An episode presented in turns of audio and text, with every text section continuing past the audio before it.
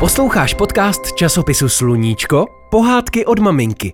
Napsala Jana Potužníková, čte Marika Šoposká. Jak Šíma vyskočil do nebe. Za pět minut bude jídlo, ozvalo se z kuchyně a Šíma se hned v duchu olízl. Maminka pekla kuře, to měl úplně nejraději. Ještě se ale nezvedal. Ležel venku na dece, oči upřené na oblohu a už dlouho přemýšlel. Jsou obláčky nadýchané? Proletí ptáci skrz ně? Má sluníčko špičaté paprsky? Než stihl promyslet další záhady, něco vedle něj žuchlo.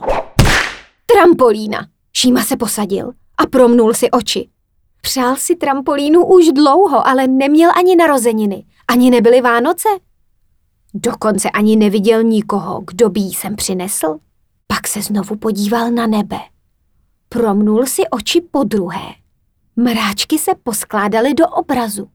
Šíma nad sebou uviděl obláčkovou holku. Smála se na něj, pohazovala hlavou a mávala. Vzkazovala, pojď, vyskoč se mnou, já ti tu všechno ukážu.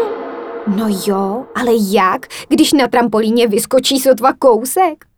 Leda by tahle byla kouzelná. Sotva ho to napadlo.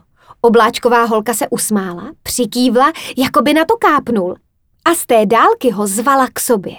Šímo, pojď si umít ruce! Volala sice máma z kuchyně, ale Šíma se pořád koukal k nebi a přál si podívat se za obláčkovou holkou. Věděl, že to musí zkusit, i kdyby se pak na něj zlobili, že přišel pozdě k obědu. Rozepnul zip na síti kolem trampolíny. Byla opravdu kouzelná.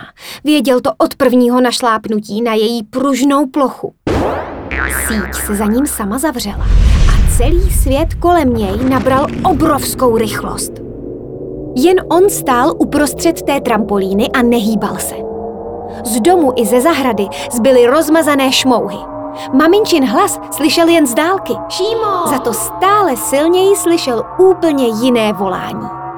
Obláčková holka na něj křičela. Musíš zavřít oči, pak skoč třikrát vysoko, třikrát nízko a pak zase tak vysoko, jak jen dokážeš. Pošlu ti dolů vítr, chytí tě a vynese tě ke mně nahoru. Šíma neváhal. Odrazil se třikrát hodně, třikrát málo a nakonec tak moc, jak jen dovedl. Obláčková holka splnila slib a když byl Šíma nahoře ve skoku, ucítil pod sebou vítr. Pevně se ho chytil. Otevřel oči. Chtěl se dívat kolem sebe, ale letěli tak rychle, že je zase raději zavřel, aby mu do nich nenafoukalo.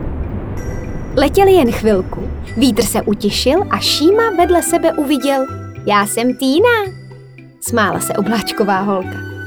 Ze země se zdála skoro průhledná. Zblízka byla spíš taková šedobílá.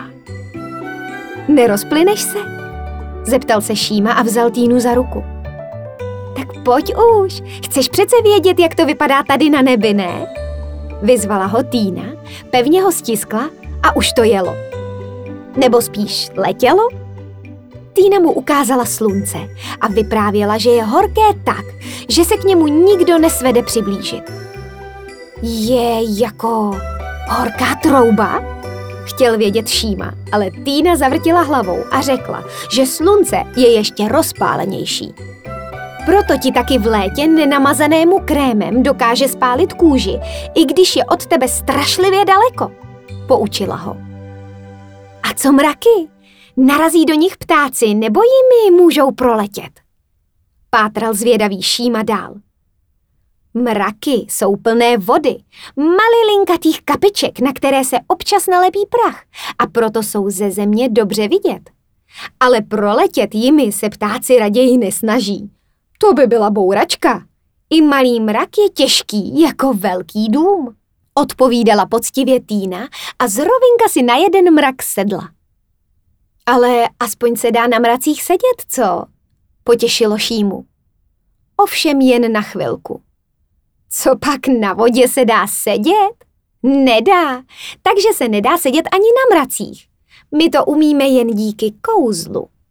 Hněla se Týna a vlála se šímou pro změnu za duhou. Ta je krásná. Chodit po ní asi nemůžu, viď? Byl šíma zklamaný. Ale Týna zase udělala kouzlo a on se prošel po té nejbarevnější duze na světě.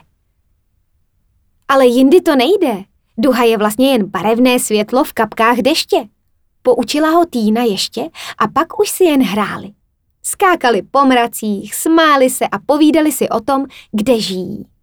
Týna vyprávěla Šímovi o obloze, Šíma Týně zase o zemi. Budeme kamarádi, jo? Obrátila se Týna k Šímovi. Bylo jasné, že už ho musí poslat zpátky. Jo, přikývl Šíma a trochu se styděl, když mu Týna dala na rozloučenou obláčkovou pusu. A protože to Týna z kouzly uměla, vrátil se Šíma na oběd včas. I ruce si stihl umít. Jen nikomu neřekl, proč kouká do nebe a usmívá se do mraků.